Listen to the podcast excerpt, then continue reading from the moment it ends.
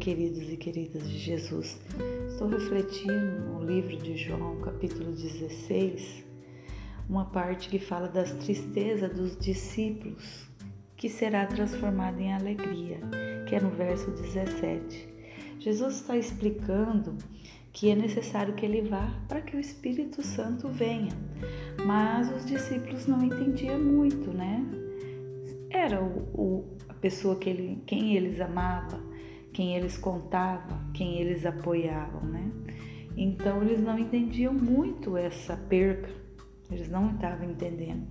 E Jesus explica ao longo do caminho e ele faz uma analogia à mulher quando está prestes a dar a luz, que ela sente dores, muitas dores, mas quando o bebê nasce, ele traz a alegria no coração, a, a paz da alegria e todas as dores são esquecidas.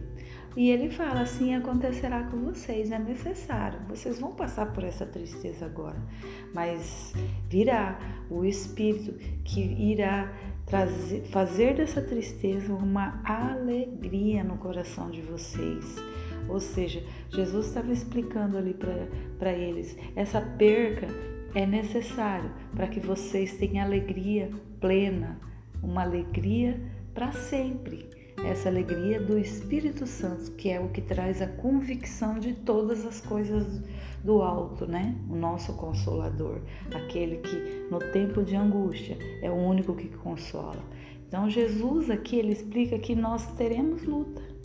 Nós não, ele não está dizendo que o benefício da alegria não seria luta, mas o benefício da alegria seria o consolador, que em meio a lutas nós iríamos, é, as nossas batalhas ficariam diferentes, as nossas batalhas nós iríamos suportar muito mais com, com a presença do Espírito e todo esse choro ia ser transformado em alegria.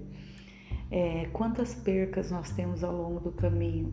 O homem, desde que o pecado entrou nele, muitas tristezas, muitas tribulações passa pelo homem mas somente podemos suportar se nós estarmos revestidos com a pessoa do Espírito Santo, que é o que traz a paz em nosso coração, a alegria, a paz que excede de todo entendimento, está no Espírito Santo que foi conquistado pelo sacrifício de Jesus na cruz ele Jesus ele continua explicando e assim os discípulos ele não entendem muito bem muitas vezes a palavra está escrita mas só quando ela é praticada você vai ver ao longo do tempo que realmente todas as coisas que Deus tem falado quando você começa a praticar realmente acontecem Muitos de nós temos a palavra dentro do coração, dentro da mente, mas nós não colocamos em prática. Muitas vezes essa alegria está dentro de nós, a paz de espírito está dentro de nós, mas o que, que nós preferimos alimentar? O medo, a decepção, a tristeza. Nós ainda estamos naquela parte dos discípulos, do medo, daquilo que ainda não aconteceu antes da morte, é, é, apreensivos mas nós não, não estamos nesse tempo. Nós estamos no tempo que Jesus já ressuscitou e a alegria está no nosso coração. Que possamos exercitar essa alegria que já está em nosso coração. Ele mesmo falou: assim vai acontecer com vocês, mas eu verei e vocês alegrarão e ninguém tirará essa alegria de dentro de vocês. Ou seja, nós temos que ter essa alegria. Ninguém pode tirar essa alegria.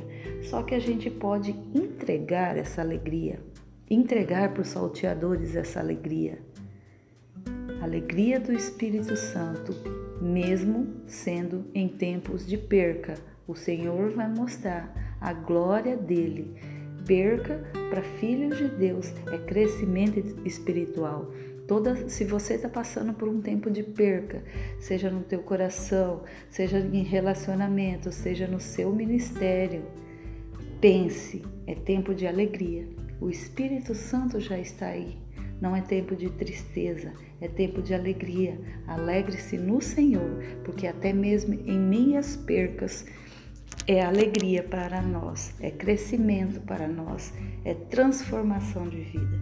Que a graça e a paz estejam com você, na sua casa, que a paz que excede de todo entendimento venha sobre a sua vida e que o Espírito Santo venha revelar no seu coração essa palavra e que caia como semente num, te, num, num terreno fértil para crescimento espiritual da sua alma.